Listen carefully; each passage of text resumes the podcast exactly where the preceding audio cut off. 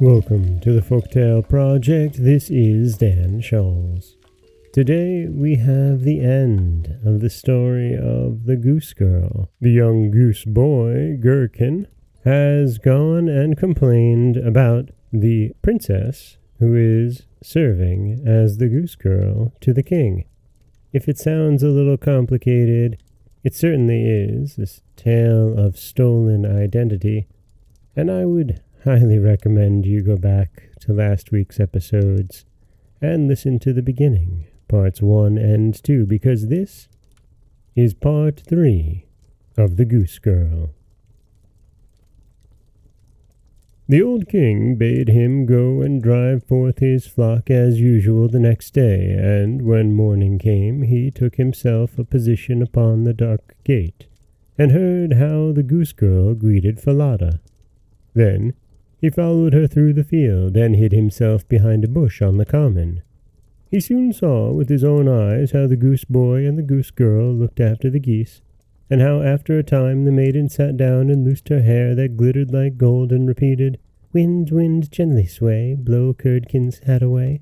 Let him chase o'er field and wold, till my locks of ruddy gold, now astray and hanging down, be combed and plaited in a crown. Then a gust of wind came and blew Curdken's hat away, so that he had to fly over hill and dale after it. And the girl, in the meantime, quietly combed and plaited her hair. All this the old king observed, and returned to the palace without anyone having noticed him. In the evening, when the goose girl came home, he called her aside and asked her why she behaved as she did. I mayn't tell you why. How dare I confess my woes to anyone? For I swore not to by heaven. Otherwise, I should have lost my life. The old king begged her to tell him all, and left her no peace, but he could get nothing out of her. At last he said, Well, if you won't tell me, confide your trouble to the iron stove there. And he went away. Then she crept to the stove and began to sob and cry and to pour out her poor little heart and said, Here I sit, deserted by all the world. I, who am a king's daughter and a false waiting maid, has forced me to take my own clothes and has taken my place with my bridegroom, while I have to fulfill the lowly office of goose girl. If my mother only knew, her heart would surely break in two.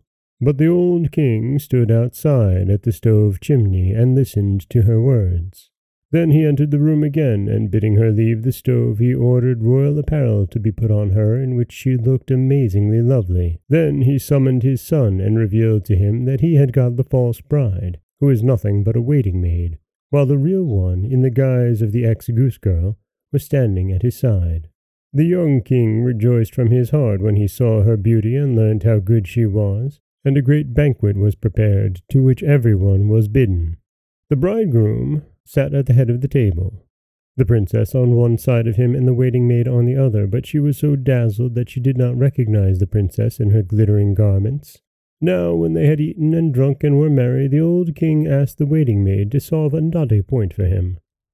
What, said he, should be done to a certain person who has deceived everyone. And he proceeded to relate the whole story, ending up with, Now what sentence should be passed? Then the false bride answered, She deserves to be put stark naked into a barrel lined with sharp nails, which should be dragged by two white horses up and down the street till she is dead. You are the person, said the king, and you have passed sentence on yourself, and even so it shall be done to you. And when the sentence had been carried out, the young king was married to his real bride, and both reigned over the kingdom in peace and happiness.